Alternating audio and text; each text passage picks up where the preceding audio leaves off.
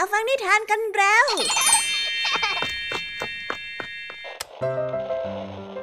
คุณกำลังรับฟังไทย PBS Radio ต่อจากนี้ไปขอเชิญทุกท่าน รับฟังรายการ นิทานแสนสนุกสุดหันษา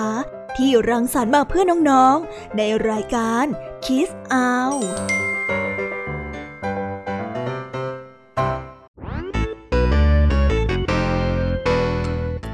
ดัสสวัสดีน้องๆชาวรายการคิสอาวทุกๆคนนะคะ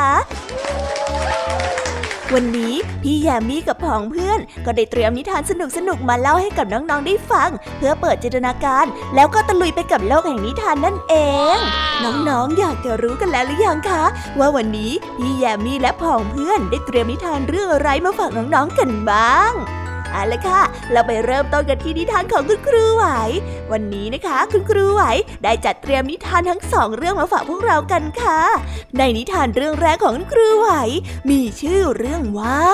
นกในติงเกลต่อกันด้วยเรื่อง หีบอภินิหาร ส่วนนิทานทั้งสองเรื่องนี้จะเป็นอย่างไร น้องๆต้องรอติดตามรับฟังกันในช่วงคุณครูไหวใจดีของพวกเรากันนะคะ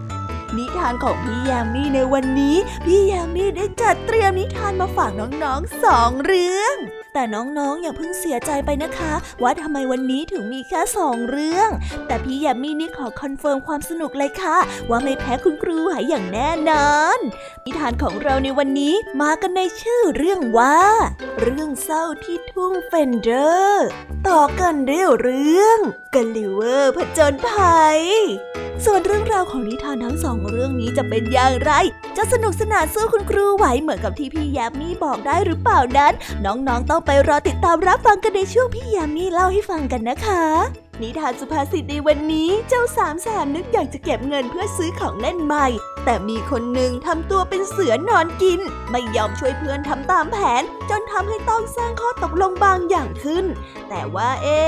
สำนวนว่าเสือนอนกินจะมีความหมายว่าอย่างไร ถ้าน้องๆอยากจะรู้กันแล้ว ไปรอติดตามรับฟังพร้อม ๆ กันในช่วงนิทานสุภาษิตกับเจ้าสามแสบเจ้าแดงเจ้าจ้อยและก็เจ้าสิงของพวกเรากันได้เลยนะคะ และในวันนี้นะคะ พี่เด็กดีได้เตรียมนิทานเรื่อง เสียงคลุยกับฝูงปลามาฝากกันค่ะ ส่วนเรื่องราวของนิทานเรื่องนี้จะเป็นอย่างไร จะสนุกสนานมากแค่ไหน น้องๆห้ามพลาดเด็ดขาดเลยนะคะในช่วงท้ายรายการกับพี่เด็กดีของเราค่ะ โอ้โห เป็นยังไงกันบ้างล่ะคะ แค่ได้ยินแค่ชื่อเรื่องนิทานก็น่าสนุกแล้วใช่ไหมล่ะคะเด็กๆ พี่ยามีก็ตื่นเต้นอยากจะฟังนิทานที่น้องๆ รอฟังอยู่ไม่ไหวแล้วล่ะค่ะ งั้นเอาเป็นว่าเราไปฟังนิทานทั้งหมดเลยดีกว่าไหมคะ งั้นถ้าน้องๆ พร้อมกันแล้ว เราไปพร้อมกันเลยดีกว่านะคะสามสองหนึ่งไปกันเลย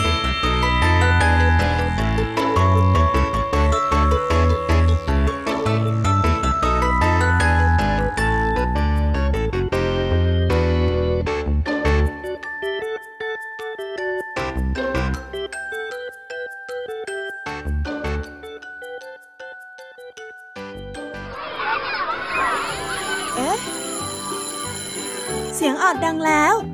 อุ้ยต้องไปเข้าเรียนแล้วล่ะค่ะ ไม่รอช้า เราไปหาคุณครูไหวกันเถอะ ไปกันเลย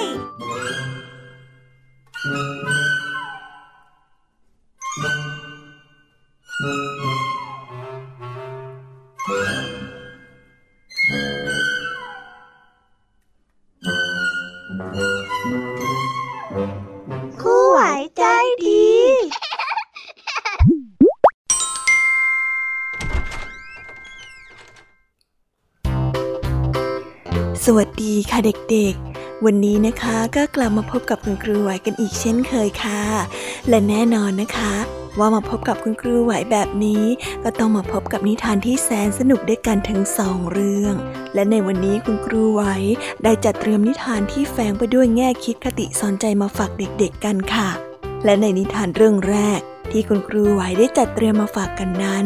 มีชื่อเรื่องว่านกในติงเกล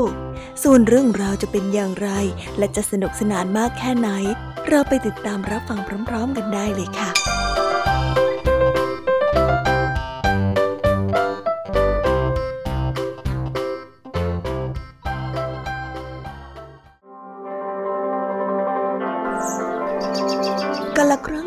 ประเทศจีนจักรพรรดิองค์หนึ่งได้อ่านบันทึกของนักเดินทางของพ่อค้า ที่ได้ไปค้าขายต่างเมืองมากมาย และไม่ว่าจะอ่านบันทึกเรื่องราวการเดินทางของพ่อค้าคนใดก็ตาม ทุกคนล้วนแล้วแต่บันทึกเรื่องราวของนกตัวหนึ่งที่มีเสียงเพราะดูดเสียงของละขังแก้ว นกตัวนั้นถูกเรียกว่านกในติงเกลองค์จักรพรรดิหวังว่าจะได้ยินเสียงนกตัวนั้นอีกสักครั้ง จึงได้สั่งให้ทหารออกตามหา แต่ไม่ว่าทหารจะเสาะหาเท่าใดก็ไม่พบแม้แต่เงาจนกระทั่งได้ยินข่าวว่ามีหญิงสาวทำงานอยู่ในครัวของร้านอาหารแห่งหนึ่ง มีนกที่สามารถร้องเพลงได้ ทหารจึงได้ไปยังร้านอาหารที่หญิงสาวทำงานอยู่ และได้รู้ว่านกตัวนั้นคือนกในติงเกลจริง ๆ หญิงสาวได้พาทหารเดินทางเข้าไปในป่า เพื่อตามหานกในติงเกลทหารได้ยินเสียงที่ไพเราะจับใจดังมาจากกิ่งไม้กิ่งหนึ่ง เมื่อเข้าไปใกล้ก็พบว่าเสียงนั้นดังมาจากนกตัวสีเทาๆตัวเล็กๆ ใช่แล้วมันคือนกในติงเกลนั่นเอง ทันทีที่นกในติงเกลได้เห็นหญิงสาว มันก็บินเข้ามาหาแล้วเกาะอยู่บนมือของหญิงสาวที่ยื่นออกมาเพื่อต้อนรับองค์จักรพรรดิต้องการฟังเสียงของเจ้า เจ้าจงไปร้องเพลงให้กับองค์จักรพรรดิได้ฟัง เหมือนกับที่เคยร้องเพลงให้กับเราได้ฟังเถิด หญิงสาวได้กล่าวกับนกในติงเกลตัวน้อยๆและได้ส่งให้กับทหาร องค์จักรพรรดิดีใจมากที่พระองค์จะได้ฟังเสียงของนกในติงเกลเสียที และแล้วนกในติงเกลก็ไม่ทำให้พระองค์ผิดหวังข้าชอบเจ้าจริง ๆ นับแต่นี้ไปเนี่ยถือว่าเจ้าเป็นเพื่อนของเรานะ อยู่กับเราที่นี่เถอะ องค์จักรพรรดิได้กล่าวกับนกในติงเกล แล้วมันก็อยู่ในกรงทองประดับด้วยเพชรนินจินดามากมาย พระองค์ได้วางกรงทองเอาไว้ในห้องนอน เพื่อที่จะได้ฟังเสียงของนกในติงเกลในทุกๆ เช้าที่พระองค์ได้ตื่นขึ้นมา วันหนึ่ง องค์จักรพรรดิของญี่ปุ่นได้ส่งเครื่องบรรณาการมาหนึ่งชิ้น ซึ่งนั่นก็คือนกในติงเกลไขลาน ที่ประดับประดาไปด้วยอัญมณีที่มีค่าสวยงาม และที่สำคัญ เมื่อไขลานนกในติงเกลก็จะสามารถร้องเพลงได้ ซึ่งมีความไพเราะมากกว่าเสียงของนกในติงเกลจริงๆซะอีก และนับตั้งแต่นั้นเป็นต้นมาจักรพรรดิก็ไม่สนใจนกในติงเกลตัวจริงอีกเลย มันไม่ได้อยู่ในห้องนอนขององค์จักรพรรดิอีกแล้ว เพราะมันถูกแทนที่ด้วยนกในติงเกลไขลาน วันเวลาผ่านไปเนิ่นนาน ในเช้าของวันหนึ่ง พระองค์จักรพรรดิได้ตื่นขึ้นมาและยื่นมือไปหยิบนกในติงเกลที่วางอยู่ใกล้ๆองค์จักรพรรดิได้ไขลานและฟังเสียงของมัน แต่ปรากฏว่าไม่มีเสียงอะไรดังออกมาจากนกในติงเกลตัวที่ไขลานตัวนี้เลยเพราะว่าลานของมันพังไปเสียแล้ว แต่พระองค์ก็ไม่ได้สนใจแต่อย่างใด เพราะพระองค์คิดว่ายังไงเสียพระองค์ก็มีนกในติงเกลตัวจริงอยู่อีกหนึ่งตัว แต่ถ้าว่าเมื่อไปดูที่กรงทองที่พระองค์เคยใส่นกในติงเกลเอาไว้ ปรากฏว่านกในติงเกลก็ไม่ได้อยู่ในกรงทองอีกแล้ว เพราะว่ามีอยู่วันหนึ่งที่ทหารนำอาหารมาให้กับนกในติงเกลและปิดกรงไม่สนิท องค์จักรพรรดิเสียใจมากที่นกในติงเกลหนีไป แต่พระองค์ก็ไม่ได้ลงโทษทหารที่ลืมปิดกรงแต่อย่างใด เพราะรู้ดีว่าคนที่ทำผิดนั่นก็คือพระองค์เอง ที่เมื่อได้นกในติงเกลไขลานมา ก็ลืมนกในติงเกลที่เคยร้องเพลงมาให้ฟังเนิ่นนานเสียสนิทพระองค์จักรพรรดิได้คิดถึงนกในติงเกลจนร่างกายอ่อนแอและล้มป่วยในเวลาต่อมา พระองค์ได้นอนอยู่บนที่นอน ซึ่งข้างๆมีกรงทองที่ว่างเปล่าวางอยู่ สายตาได้มองไปที่หน้าต่าง เหมือนกับว่ารอการกลับมาของบางสิ่ง ร่างกายของพระองค์ได้สู้ผอมแล้วไร้เรี่ยวแรง เพื่อนเอ๋ยเราขอโทษนะที่เคยทำแบบนั้นกับเจ้า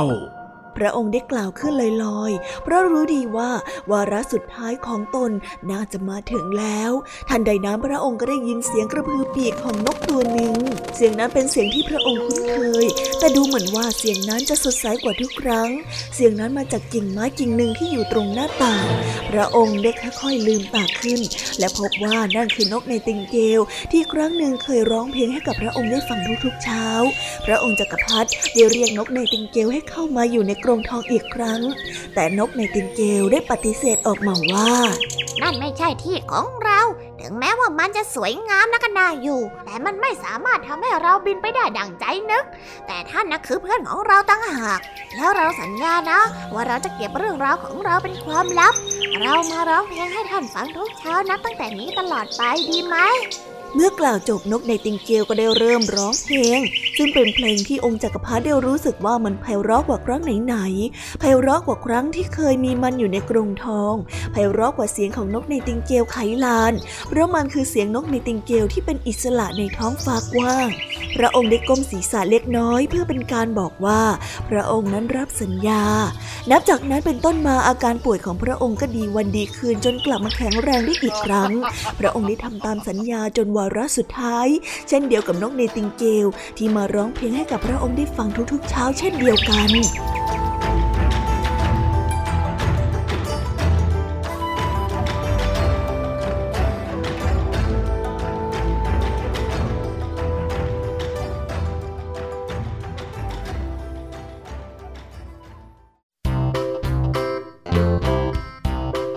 และก็จบกันไปเป็นที่เรียบร้อยแล้วนะคะสำหรับนิทานในเรื่องแรกของคุณครูไหว เป็นไงกันบ้างคะเด็กๆ สนุกกันหรือเปล่าคะ ถ้าเด็กๆสนุกกันแบบนี้เนี่ยงั้นเราไปต่อกันในนิทานเรื่องที่สองของคุณครูไหวกันต่อเลยนะ ในนิทานเรื่องที่สองของคุณครูไหว คุณครูไหวขอเสนอนิทานเรื่องหีบอภินิหาร ส่วนเรื่องราวจะเป็นอย่างไร เราไปติดตามรับฟังกันในนิทานเรื่องนี้พร้อม ๆ กันเลยค่ะ Thank you.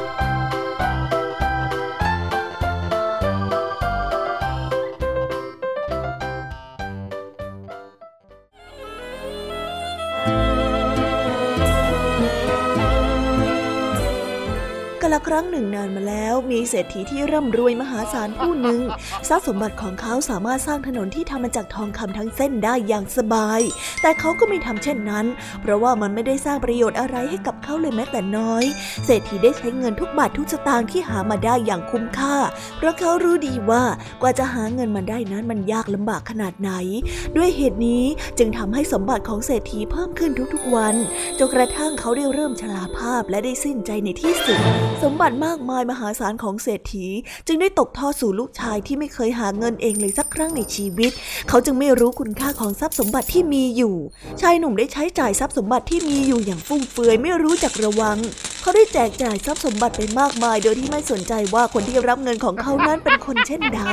จนทำให้สมบัติที่มีอยู่หมดไปอย่างรวดเร็ว ในที่สุดเขาก็เหลือเพียงแค่เสื้อคลุมเก่าๆ แล้วรองเท้าแตะธรรมดาธรรมดากับเงินอีกเพียงหนึ่งเหรียญ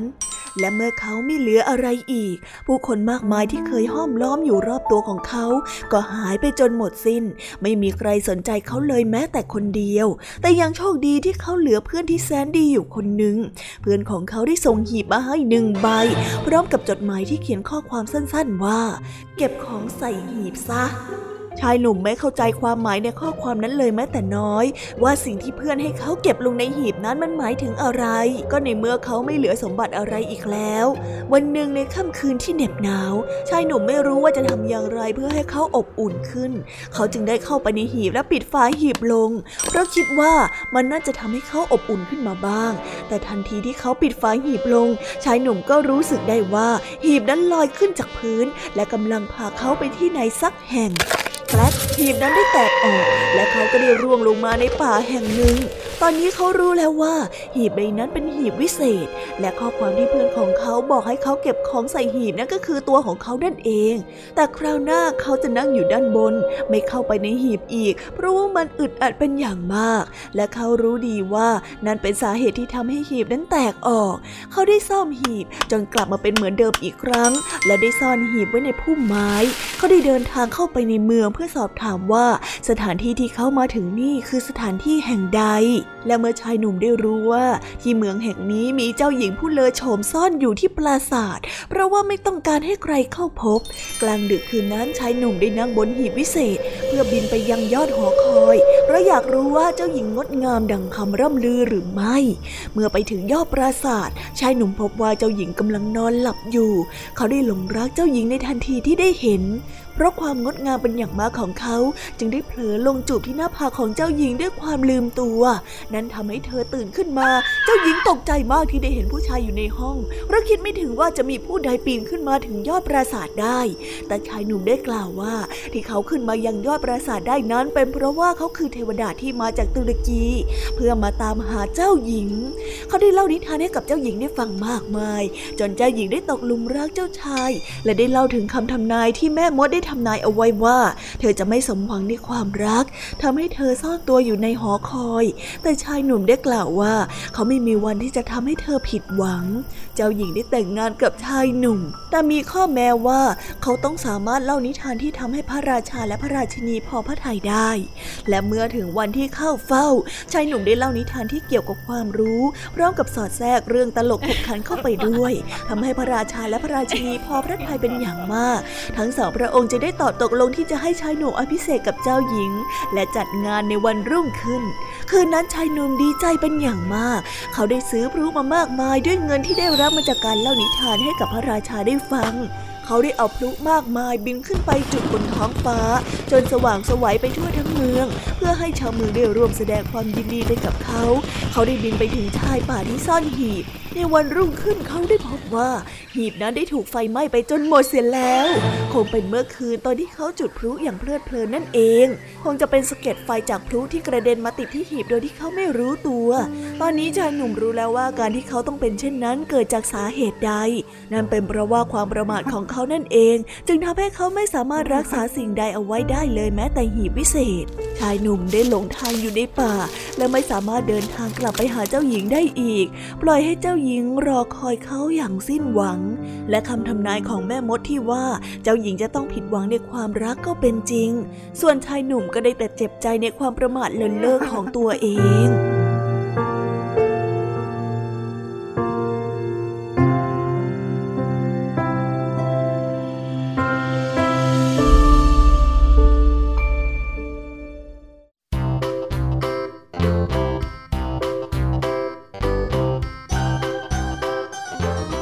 แล้วก็จบกันไปเป็นที่เรียบร้อยแล้วนะคะสำหรับนิทานทั้งสองเรื่องของคุณครูไหว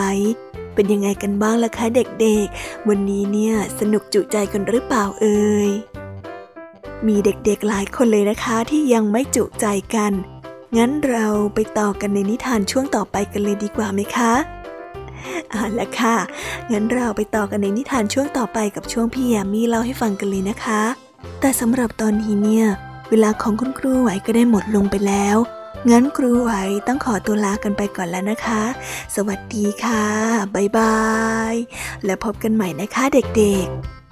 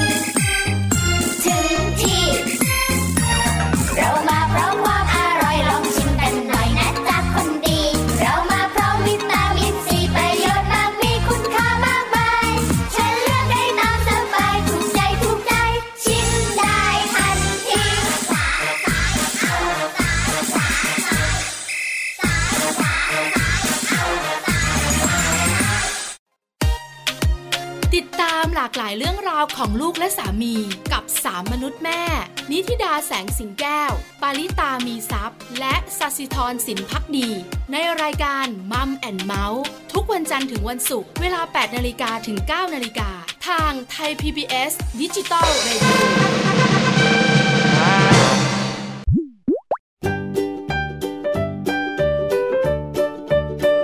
สวีดัสสวัสดีค่ะ น้อง ๆ ที่น่ารักทุกๆคนของพี่แยมมี่นะคะ ก็เปิดรายการมาพร้อมกับเสียงอันสดใสของพี่ยมมี่กันอีกแล้ว และวันนี้ค่ะนิทานเรื่องแรกที่พี่ยมมี่ได้จัดเตรียมมาฝากน้องๆนั้น มีชื่อเรื่องว่า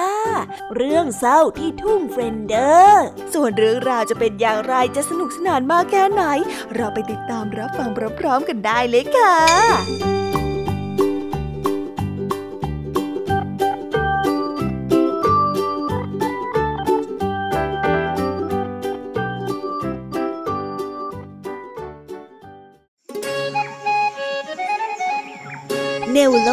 เด็กชายกำพร้าอาศัยอยู่กับคุณตา วันหนึ่งขณะที่เนลโลและคุณตากำลังเดินอยู่ ก็พบกับสุนัขที่บาดแผลเต็มตัวนอนอยู่ นี่คือเจ้าเค สุนัขท่าที่ถูกเจ้าของทุบตี และเตะมันลงคูน้ำแล้วก็จากไปโดยที่ไม่เหลียวแลเอ้อบาดบาดแผลเต็มไปหมดเลยเนลโลได้วิ่งเข้าไปหาเค และได้พูดขึ้น อืม น่าสงสารจังเลย พามันไปรักษาที่บ้านเถิดนะ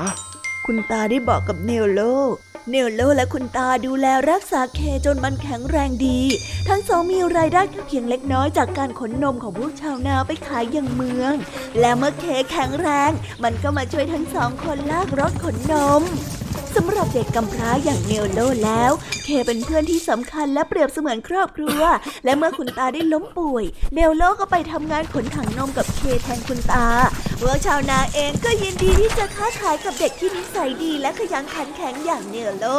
แม้ว่าจะเป็นงานที่ยากลำบาก แต่ทั้งสองก็ได้รู้สึกสุขใจที่ได้อยู่ด้วยกัน หากแต่มีสิ่งหนึ่งที่เคไม่ชอบเอาเสียเลย นั่นก็คือเนลโลมักจะหายเข้าไปในโบสถ์บ่อยๆ และเคผู้น่าสงสารก็ทำได้แค่เพียงรออยู่ที่หน้าโบสถ์เท่านั้น เมื่อเนลโลได้ออกมาจากโบสถ์มันก็มีท่าทางที่เศร้าสร้อยเสมอ อยู่มาวันหนึ่งคนเฝ้าโบสถ์ไม่อยู่ เคจึงได้แอบตามเนลโลเข้าไปในโบสถ์เนลโลอยู่ตรงหน้าภาพที่มีผ้าคลุมเอาไว้ และได้พูดกับเคว่าแย่จริงๆ ฉันดูภาพพวกนี้ไม่ได้ เพียงเพราะว่าฉันจนแล้วก็ไม่มีเงินจ่าย ภาพนั้นเป็นภาพวาดของรูเบน ประชาชนจะต้องจ่ายเหรียญเงินหนึ่งเหรียญเพื่อเข้าชมภาพ คนที่รู้ความฝันของเนลโล มีเพียงแค่เคและอลลอยเท่านั้นอลลอยเป็นลูกสาวเจ้าของโรงสีที่รวยที่สุดในหมู่บ้าน เธอมาเที่ยวเล่นกับเนลโลและเคอยู่เสมอ แต่พ่อของอลลอยนั้นไม่ชอบที่จะให้อลลอยไปสนิทสนมกับเนลโล วันหนึ่งเนลโลอลลอยและเคได้ไปเล่นกันที่ไร่ เนลโลได้วาดรูปของอลลอย ขณะนั้นเองพ่อของอลลอยได้เดินผ่านมาพอดี แล้วเมื่อเขาได้เห็นเนลโลกับอลลอย เขาก็โกรธมากและได้หยิบภาพที่เนลโลวาดไป ฉันคิดว่าภาพวาดมันน่าจะไร้สาระ แต่ฉันชอบภาพนี้ ฉันจะให้เหรียญเงินแลกกับภาพวาดละกันนะโปรดรับภาพวาดนี้เอาไว้เป็นของขวัญเถอะครับ เมื่อพูดเช่นนั้นเนลโลและเคก็ได้เดินจากไป ส่วนพ่อของอลลอยห้ามให้เธอไปพบกับเนลโลอีก ไม่กี่วันต่อมาอลลอยได้ไปเจอเนลโลตามปกติ แต่เนลโลกลับบอกเธอว่า ไม่ควรที่จะให้พ่อของเธอโกรธ เขาไม่อยากจะให้เธอมาเล่นกับเด็กจนๆแบบฉัน เราควรที่จะเชื่อฟังเขา เนลโลเสียใจมากที่พูดออกไปแบบนั้น เขาไม่เหลือเพื่อนอีกแล้วนอกจากเค เนลโลมีความลับที่มีเพียงเคเท่านั้นที่รู้ ในกระท่อมโล่งใกล้บ้าน เนลโลได้วาดภาพมากมายเอาไว้ในนั้น ไม่เคยที่จะมีใครสอนเขาวาดภาพ และไม่มีแม้แต่เงินที่จะซื้อสี ทุกภาพของเขาเป็นภาพขาวดำเนลโลได้ยินเรื่องราวการประกวดวาดภาพ เขาเชื่อว่านี่เป็นโอกาสที่ดีที่เขาจะได้รับเงินรางวัล ในเช้าวันที่หนึ่งธันวาคม เนลโลได้ขนภาพวาดของเขาไปวางไว้ที่ประตูหน้าศาลากลางเมือง ตามกติกาที่ได้วางเอาไว้ ระหว่างทางกลับบ้าน เนลโลได้เก็บตุ๊กตาได้ เขาจึงได้ไปเคาะหน้าต่างของห้องอลอยรับไว้สิเขาได้มอบตุ๊กตาให้เธอ และเรียวรีบกลับมาที่บ้านทันที คืนนั้นได้เกิดเพลิงไหม้ที่โรงสีของ พ่ออลอย ชาวบ้านได้มาช่วยกันดับไฟ พ่อของอลอยโกรธมาก และคิดว่าที่ไฟไหม้นี้ต้องมีคนตั้งใจวางเพลิงเป็นแน่เนลโลได้รีบไปที่โรงสีเพื่อที่จะช่วยดับไฟ แต่เมื่อไปถึงพ่อของอลอยกลับตะโกนใส่เขาว่า แกเป็นคนที่วางเพลิงใช่ไหม ฉันเห็นแกมาป้วนเปี้ยนอยู่แถวนี้ อืมทำไมแกทำแบบนี้ฮะ จากนั้นก็ได้มีข่าวลือในหมู่บ้านว่าเนลโลเป็นคนวางเพลิง หลายคนคิดว่าเนลโลทำไปเพราะความโกรธพ่อของอลอย และอยากจะแก้แค้นเขา ข่าวลือได้เริ่มแพร่กระจายออกไป และแล้วก็ไม่มีใครอยากทักทายหรือว่าจ้างงานเนลโลอีกเลยเช้าวันหนึ่งก่อนที่จะถึงวันคริสต์มาสเพียงไม่กี่วัน คุณตาที่ได้ล้มป่วยก็ได้เสียชีวิตลง คุณตาคุณตาตื่นสิครับ คุณตาคุณตาคุณตาตื่นสิครับเขาหลับไปและไม่ตื่นขึ้นมาอีกเลย เนลโลกับเคได้จัดงานศพให้กับคุณตาด้วยความเศร้าส้อย ในวันพิธีศพมีเพียงแค่พวกเขาที่เข้าร่วมพิธี แล้วเงินก็หมดลง เพราะว่าใช้จ่ายในงานศพจนหมด เขาได้ขอผ่อนผันค่าเช่าบ้าน แต่ก็ไม่เป็นผล ทิ้งของไว้ในกระท่อมเพื่อแลกกับค่าเช่า แล้วแกก็ออกไปซะเค ไปกันเถอะ เราคงอยู่ที่นี่ไม่ได้แล้ว เช้าวันก่อนคริสต์มาสเนลโลและเคได้ออกเดินทางจากกระท่อม ความทรงจำมากมายในกระท่อมกับคุณตาได้จบลงแล้ว ทั้งสองได้เดินทางท่ามกลางหิมะ มุ่งหน้าไปในเมือง เนลโลได้พาเคไปจนถึงตึกที่ประกาศผลประกวด หัวใจของเนลโลได้เต้นแรง เขาได้เห็นภาพวาดขนาดใหญ่ของผู้ชนะติดอยู่บนผนัง แต่ภาพวาดนั้นไม่ใช่ภาพวาดของเนลโล เขาไม่ชนะการประกวด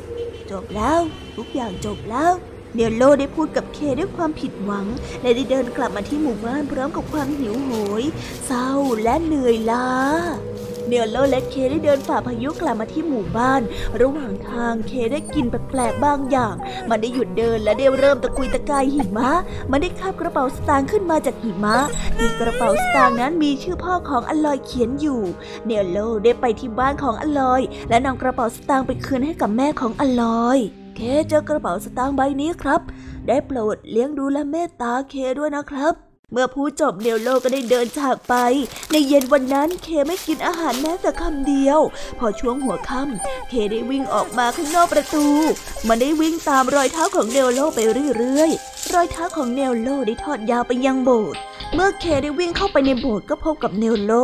เมื่อเห็นเค เด็กหนุ่มก็ได้โอบกอดมันเอาไว้ ท่ามกลางความมืดมิดในขณะนั้น ก็มีแสงจันทร์สาดส่องเข้ามา ภาพวาดที่เนลโลอยากจะเห็นเด่นชัดขึ้นมาเขาได้เงยหน้าและพูดทั้งน้ำตาว่า โอ้สุดยอดไปเลย ในที่สุดฉันก็ได้เห็น เท่านี้ก็เพียงพอแล้ว หลังจากนั้นเนลโลและเคก็พลอยหลับไป ในเช้าวันต่อมาได้มีคนพบร่างอันเยือกเย็นของเนลโลและเคพวกเขาหนาวและเสียชีวิตในกลางดึกคืนนั้น เนลโลกอดเคแน่นอย่างไม่ยอมพรากจากกัน พวกเขาทั้งสองได้จากไปอย่างสงบ โ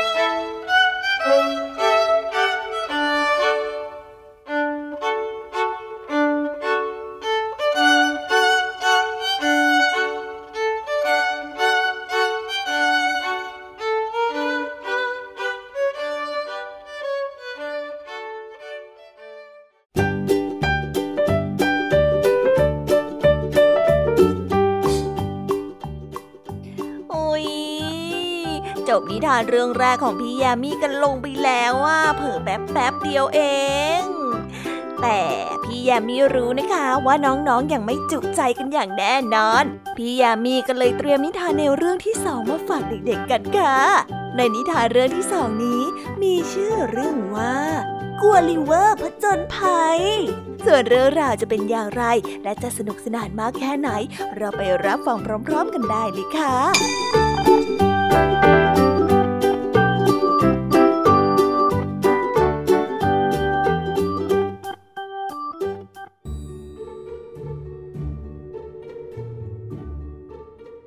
อกาลิเบอร์ เดินทางท่องเที่ยวไปยังประเทศต่างๆ ในฐานะหมอรักษาคนบนเรือ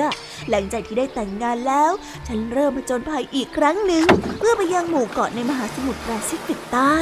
ตอนแรกได้เดินทางอย่างราบรื่นดี แต่อยู่ๆพวกเขาก็ได้เจอพายุรุนแรง ลมได้พัดพาเรือของเราไปชนกับหิน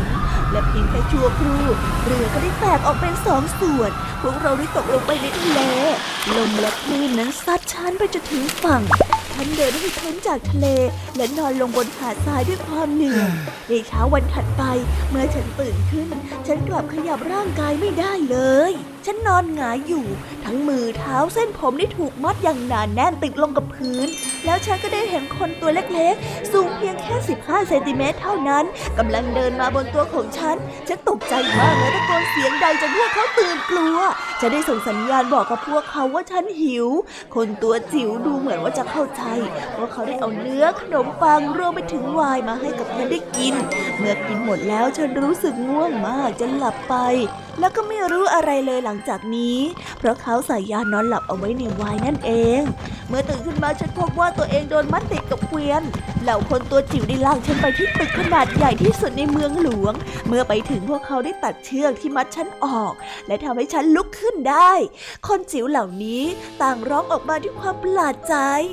มีคนประมาณ 600 คน เตรียมอาหารและเครื่องดื่ม คนใช้ 300 คนตัดชุดใหม่ และครู6คนสอนภาษาพวกเขาให้กับฉัน พระราชาของคนจิ๋วมาหาฉันบ่อยๆ ฉันทำมีดพก หวี กระเป๋าสตางค์นาฬิกาข้อมือ ปืน และลูกกระสุนติดตัวมาให้กับพวกเขาได้ดู และกับการถอดโซ่ที่ขาออก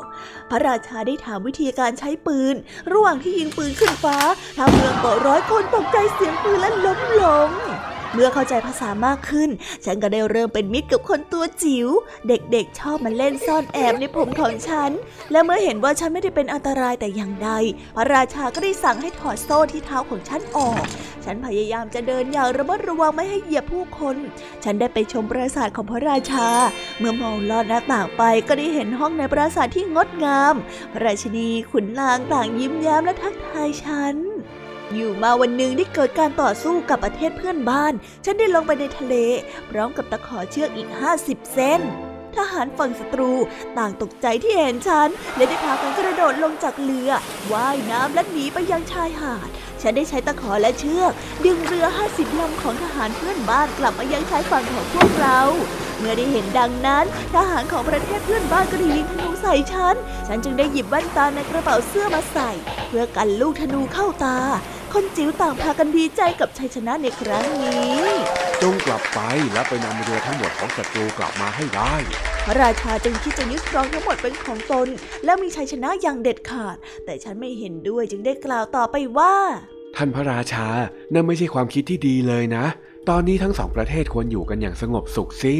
สามวันต่อมา ประเทศเพื่อนบ้านได้ส่งผู้แทนมากระชับความสัมพันธ์ระหว่างประเทศให้ดีขึ้น ผู้แทนได้มาเยือนที่นี่เพื่อมาพบฉัน หลังจากที่กล่าวขอบคุณ พวกเขาก็ได้บอกฉันว่า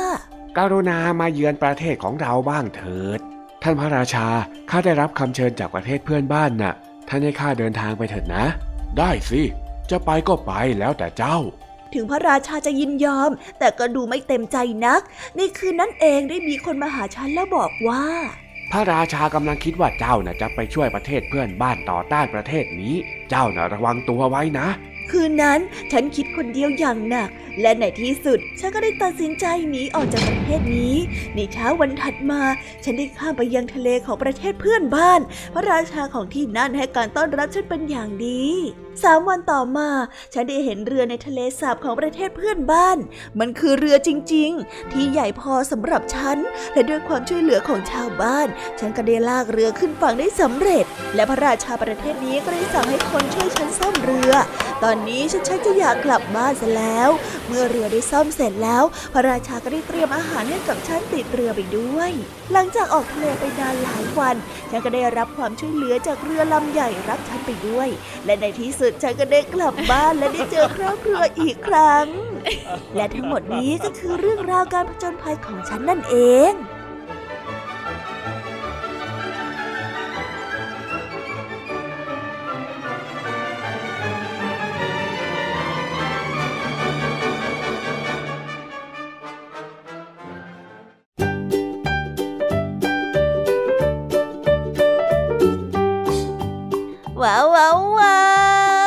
กันไปเป็นที่เรียบร้อยแล้วนะคะสำหรับนิทานยามีกัน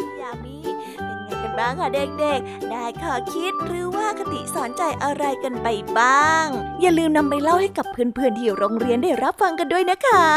แต่สำหรับตอนนี้เนี่ยเวลาของช่วงพี่ยามีเล่าให้ฟังก็หมดลงไปแล้วล่ะค่ะ พี่ยามีก็ต้องขอส่งต่อน้องๆ ให้ไปพบกับลุงทองดีแล้วก็เจ้าจ้อยในช่วงต่อไปกันเลย เพราะว่าตอนนี้เนี่ยลุงทองดีกับเจ้าจ้อยอะบอกว่าให้ส่งน้องๆมาในช่วงต่อไปเร็ว อยากจะเล่านิทานจะแย่แล้ว เอาละค่ะ งั้นพี่ยามีต้องขอตัวลากันไปก่อนแล้วนะคะ เดี๋ยวกลับมาพบกันใหม่บ๊ายบาย ไปหาลุงทองดีกับเจ้าจอยกันเลยค่ะ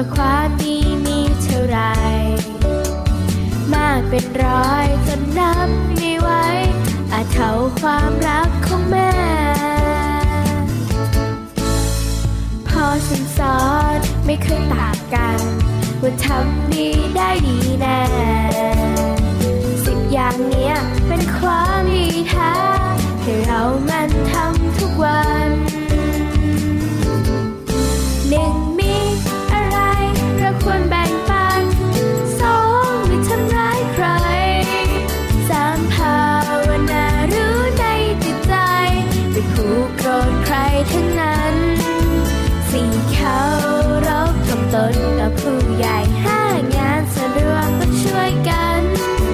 หกคนบุญแผ่ให้ทุกท่านเจ็ดใครทำบุญที่ยินดีแต่ฟังจะมาบรรยายไม่ใช่เรื่องไกลตัวเนี่ยเด็กผู้ใหญ่ทุกได้ทุกที่ถ้าเราลง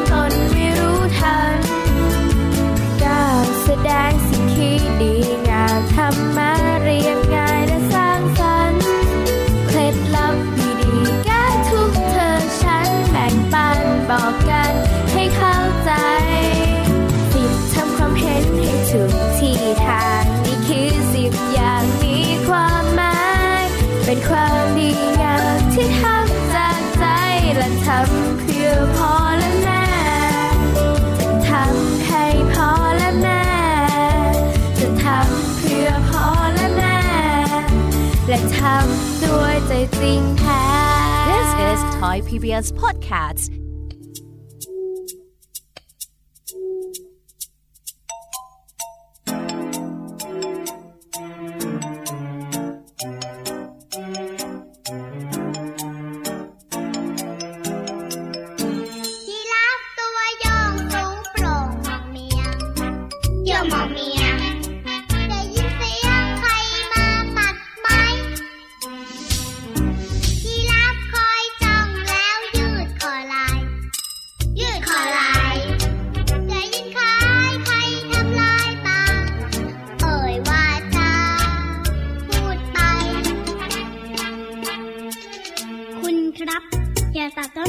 ครับ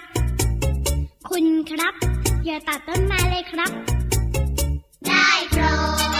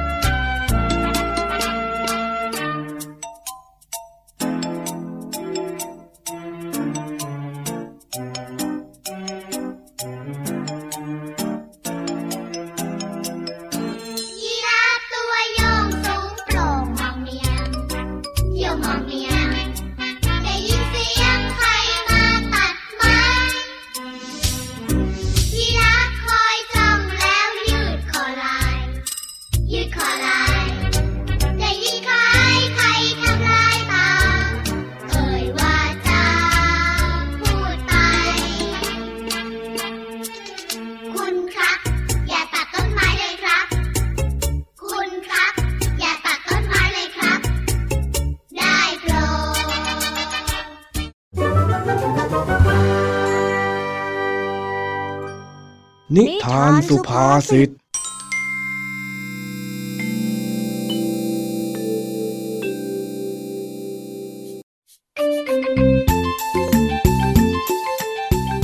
จู่ๆเจ้าแดงก็มีความคิดอยากจะชวนเจ้าจ้อยและเจ้าสิงหารายได้พิเศษ เพื่อที่จะนำเงินไปซื้อของเล่นมาเล่นด้วยกัน เจ้าแดงจึงได้วางแผนการบางอย่างนี่พวกเองข้าว่าพวกเราจะต้องทำอะไรบางอย่างแล้วล่ะฮะอะไรกัน อยู่ดีๆเองก็พูดขึ้นมาซะอย่างนั้นน่ะข้าตกอกตกใจหมด นั่นน่ะสิ เอ็งคิดแผนอะไรได้อีกแล้วเหรอไอ้แดง แผนการของเอ็งแต่ละแผนเนี่ยพาพวกข้าซวยทั้งนั้นเลยนี่พวกเองไม่เบื่อเหรอ ที่พอตกเย็นมาก็มีแต่ฟุตบอลให้เล่นน่ะ พวกเองไม่อยากเล่นอย่างอื่นกันบ้างหรือยังไงอะก็เออ ก็เบื่อนะ แต่จะให้ทำยังไงได้เล่าก็มันมีของเล่นอยู่แค่นี้นี่หว่า หรือว่าเอ็งอยากจะไปเล่นโดดยางกับพวกผู้หญิงล่ะฮะ จะว่าไปที่เองพูดมันก็น่าสนใจนะเนี่ยไอ้จ้อยอย่าเพิ่งสิ ที่ข้าบอกว่าให้ทำอะไรบางอย่างน่ะข้ามีแผนไว้เฮ้อแล้วแผนของเอ็งมันคืออะไรล่ะ ลองว่ามาดิใช่ใช่ใช่ถ้าน่าสนใจไม่แน่นะพวกเราอาจจะเล่นด้วยก็ได้ แผนของข้านั่นก็คือ พวกเราจะต้องหาเงินมาซื้อของเล่นใหม่ด้วยกันยังไงล่ะ หารสามไงหารสามพูดดังง่าย แต่ทำนี่สิมันยากนะเว้ย ไม่ยากหรอก วันก่อนน่ะแม่ข้าเล่าให้ฟังว่ากระป๋องอัดลมถ้าเอาไปขายของเก่าเนี่ย มันจะได้ราคาดีมากๆเลยนะ ข้าก็เลยอยากจะชวนพวกเองมาเก็บกระป๋องน้ำอัดลมไง นอกจากจะได้เงินแล้ว ยังช่วยให้หมู่บ้านของเราสะอาดขึ้นด้วยนะอุ๊ยอุ๊ยอันนี้ฟังแล้วดูน่าสนใจแฮะ แล้วเราจะแบ่งหน้าที่กันยังไงอะ เฮ้ยก็นี่ไง ไอ้สิงก็ปั่นจักรยานไปวนรอบนอกของหมู่บ้าน ดูตามถังขยะ ส่วนเองนะเจ้าจายเองอะคอยเฝ้าดูตามร้านค้า ถ้าใครซื้อกินแล้วก็ทิ้งเอาไว้ เองก็รีบเข้าไปเก็บทันทีเลย จากนั้นพวกเราเอามารวมๆกัน แล้วเราก็เอาไปขาย แล้วก็ ขอให้ลุงทางดีพาพวกเราไปในเมือง เพื่อพวกเราจะได้ไปซื้อของเล่นใหม่กันยังไงล่ะเออแฮะฟังดูเข้าท่าข้าว่าเป็นแผนการที่ไม่เลวเลยนะเนี่ย เดี๋ยวนะ ไอ้สิงไปเก็บรอบนอกของหมู่บ้าน ส่วนข้าตามเก็บในจุดที่สำคัญ เอ้า แล้วเอ็งล่ะไอ้แดง เอ็งไปอยู่ตรงไหนของแผนเนี่ยข้าก็เป็นคนติดต่อพ่อค้ารับซื้อของเก่า แล้วก็เป็นคนที่คอยวางแผนไง เดี๋ยวนะ อย่างนี้ก็เท่ากับว่าข้าทำกับไอ้จ้อยอยู่แค่สองคนนะสิ ใช่ใช่ใช่ นี่ไอ้แดงแผนของเอ็งน่ะดี แต่เอ็งก็ต้องลงมือทำด้วย ไม่ใช่ทำตัวมาเป็นเสือนอนกินแบบนี้ เอ็งพูดอะไรของเอ็งให้ใจอยนอนกินอะไรกัน ข้าไม่ได้นอนกินอะไรสักหน่อย ถ้าพูดเนี่ยมันเป็นสำนวนไทยตั้งหากแล้ว เสือนอนกินเป็นสำนวนไทยที่หมายถึง คนที่ได้รับผลประโยชน์โดยที่ไม่ลงทุนลงแรงอะไรเลยยังไงล่ะ โอ้โหแต่ข้าอุตส่าห์เป็นคนคิดวางแผนเลยนะ ไม่ได้ไม่ได้ เองต้องมาช่วยกันนี่อย่ามาขี้เอาเปรียบแบบนี้ไม่งั้นข้ากับไอ้จ้อยจะหาเงินกันเอง แล้วก็จะไปซื้อของเล่นมาเล่นแบบไม่แบ่งเองด้วยคอยดูได้เลย ใช่ เป็นเพื่อนกันก็ต้องช่วยกันดิไม่มีหัวหน้าหรือว่าลูกน้องอะไรทั้งนั้นแหละ โอ้ ข้าขอโทษก็ได้ ก็ข้าไม่คิดว่าพวกเองจะซีเรียสนี่นะ ไม่รู้ล่ะ ยังไงเองก็ต้องช่วยพวกข้าข้าไปเก็บกระป๋องน้ำอัดลมตรงไหนเล่ารอบนอกเองก็เก็บไปหมดแล้ว ตามจุดสำคัญไม่ใจอยก็เก็บแล้ว ไม่เหลือที่ไหนให้ข้าไปแล้วเนี่ย มีสิ ยังมีอยู่อีกที่หนึ่งนะ ที่ไหนล่ะก็ในวัดตรงศาลาไง ใต้ศาลาน่ะ น่าจะมีกระป๋องเก็บไว้เยอะเลยล่ะแต่แต่แต่แต่แต่ตรงนั้นมันน่ากลัวในวั ไม่รู้ล่ะ ถ้าเองไม่ไปตรงนั้น เองก็ต้องไปหาเก็บจากที่อื่นมาให้ได้เอาล่ะ ใครเก็บได้น้อยที่สุดจะถูกลงโทษไปแยกย้ายกันเถอะพวกเรา ได้เลย ลุยพวกเองอย่าเพิ่งไปสิเออไม่น่าวางแผนแบบนี้ขึ้นมา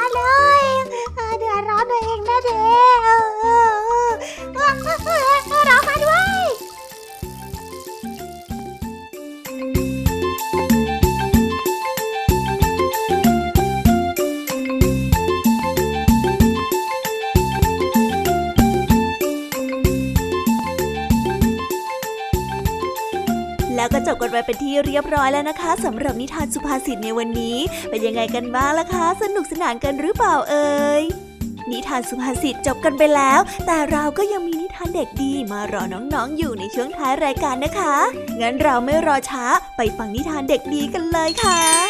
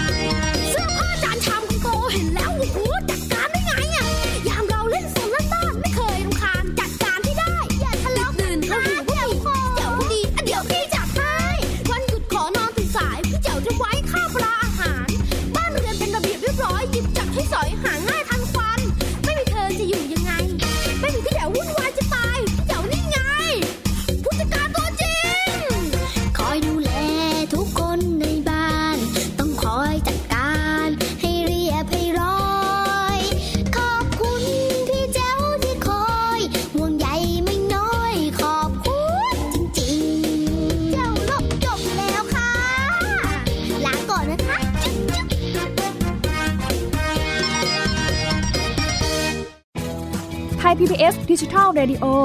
Infotainment for All สถานีวิทยุดิจิทัล จากไทย PBS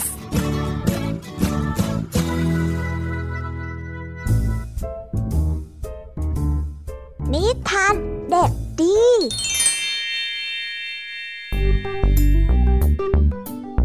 สวัสดีครับน้องๆ วันนี้ก็กลับมาพบกับพี่เด็กดีกันอีกแล้ว และแน่นอนว่ามาพบกับพี่เด็กดีแบบนี้ ก็ต้องกลับมาพบกับนิทานที่แสนสนุกกันในช่วงท้ารายการ และวันนี้นะครับ พี่เด็กดีก็ได้เตรียมนิทานเรื่อง เสียงขลุ่ยกับฝูงปลามาฝากกัน ส่วนเรื่องราวจะเป็นอย่างไร ถ้าน้องๆออยากจะรู้กันแล้ว งั้นเราไปติดตามรับฟังกันได้เลยครับ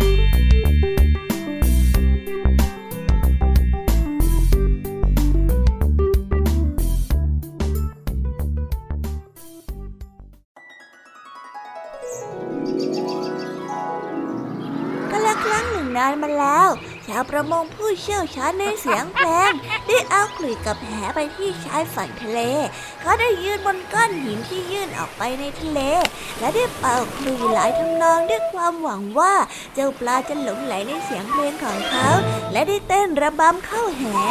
ซึ่งเขาได้ขึงเอาไว้ที่ใต้นั่นเอง และในที่สุดหลังจากที่รอคอยมานาน โดยที่ไม่ได้อะไรเลยเขาก็ได้วางขลุ่ยลง แล้วก็ได้ทอดแหลงไปในทะเลเอง และไล่ลากปลาขึ้นมาได้จำนวนมากมาย เมื่อเขาได้เห็นพวกมากระโดดโลดเต้นอยู่ในแหชาวประมงก็ได้พูดขึ้นว่า พวกเจ้าเนี่ยเป็นสัตว์ที่แปลกพิลึกแฮะเวลาที่ข้าเป่าคลุยพวกเจ้าไม่ยอมเต้นระบำ แต่ตอนนี้พอข้าเลิกเป่า พวกเจ้ากลับเต้นระบำกันอย่างเริงร่าซะอย่างนั้นน่ะ อะไรกันเนี่ย และนี่ก็คือเรื่องราวทั้งหมดของชาวประมงผู้เป่าขลุ่ยนั่นเอง นิทานเรื่องนี้จึงได้สอนให้เรารู้ว่า การใช้ของสิ่งใดควรคิดให้ดีว่าของสิ่งนั้นเหมาะสม หรือทำให้เกิดประโยชน์ได้หรือไม่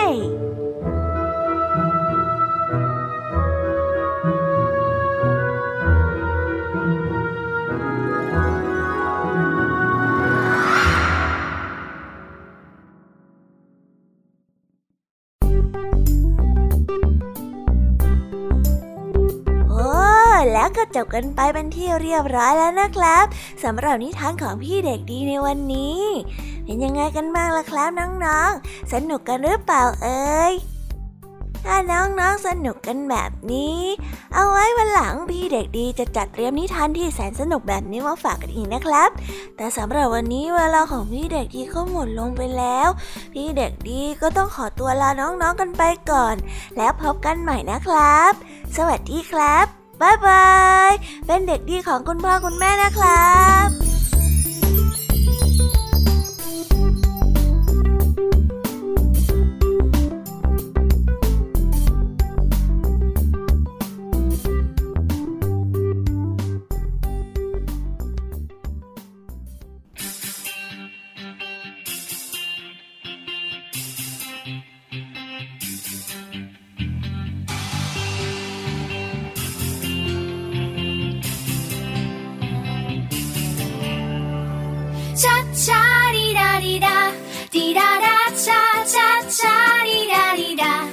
ดาดีดีดาชาดาชาดีดาดีดาดาดาดีดาดาแยกเลย แยกเลย เพราะรู้ว่าเป็นเรื่องสำคัญ แยกออกมา จากกองนั้น เพราะรู้มีค่าตั้งมากมาย ที่มองดูเห็น อย่างชัดเจน และโลหะ ไม่ควรโยนทิ้ง แยกมาซะ แยกทิ้งให้ถูกถัง แยกทิ้งลงในถังรีไซเคิล รู้แล้วช่วยบอกกันไป ให้เข้าใจทุกคน แยกทิ้งต้องไม่ปะปน รบกวนช่วยที แยกเอาแก้วโลหะพลา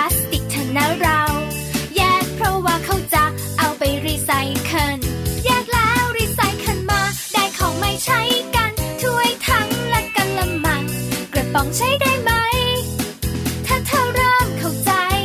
อยากทิ้งให้ถูกทั้งและกัน รู้แล้วช่วยบอกกันไป ให้เข้าใจทุกคนแยกทิ้งต้องไม่ปะปน รบกวนช่วยที แยกเอาแก้วโลหะพลาสติกเถอะนะ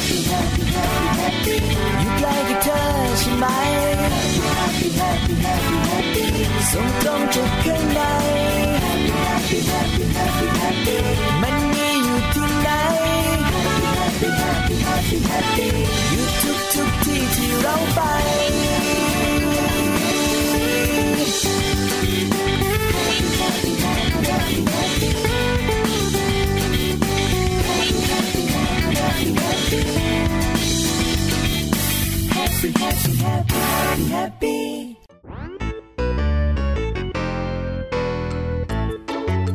เป็นยังไงกันบ้างล่ะคะน้องๆสำหรับนิทานหลากหลายเรื่องราวที่ได้รับฟังกันไปในวันนี้ สนุกกันหรือเปล่าเอ่ยากหลายเรื่องราวที่ได้นำมาเนี่ย บางเรื่องก็ให้ข้อคิดสะกิดใจ บางเรื่องก็ให้ความสนุกสนานเพลิดเพลิน แล้วแต่ว่าน้องๆเนี่ยจะเห็นความสนุกสนานในแง่มุมไหนกันบ้าง ส่วนพี่ยามีแล้วก็พ่องเพื่อนเนี่ยก็มีหน้าที่ในการนำนิทานมาส่งตรงถึงน้องๆแค่นั้นเองละค่ะ แล้ววันนี้นะคะ เราก็ฟังนิทานกันมาจนถึงเวลาที่กำลังจะหมดลงอีกแล้วอะหอย ใคร ที่ฟังไม่ทันเนี่ย หรือว่าฟังไม่ครบ ก็สามารถไปย้อนรับฟังได้ที่เว็บไซต์ไทย PBS Radio หรือที่แอปพลิเคชันไทย PBS Radio ได้นะ ถึงเวลาที่จะต้องกล่าวคำลาแล้วล่ะค่ะ พี่ยามีต้องคิดถึงน้องๆอีกแน่เลย แต่ไม่ต้องห่วงนะคะน้องๆ พี่ยามีเนี่ยขอสัญญาเลยว่า จะกลับมาพบกันใหม่พร้อมกับนิทานที่แสนสนุกแบบนี้กันอีกแน่นอนค่ะน้องๆ อย่าลืมนำข้อคิดดีๆ ที่ได้จากการรับฟังนิทานที่แสนสนุกของคุณครูไหว พี่ยามีลุงทองดีแล้วก็เจ้าจ้อย และก็นิทานจากพี่เด็กดีในวันนี้ไปใช้กันด้วยนะคะเด็กๆ เอาไว้พบกันใหม่ในวันพรุ่งนี้นะสำหรับวันนี้พี่ยามีต้องขอตัวลากันไปก่อนแล้วล่ะค่ะ สวัสดีค่ะ บ๊ายบายนะคะนังนงและพบกันใหม่ค่ะ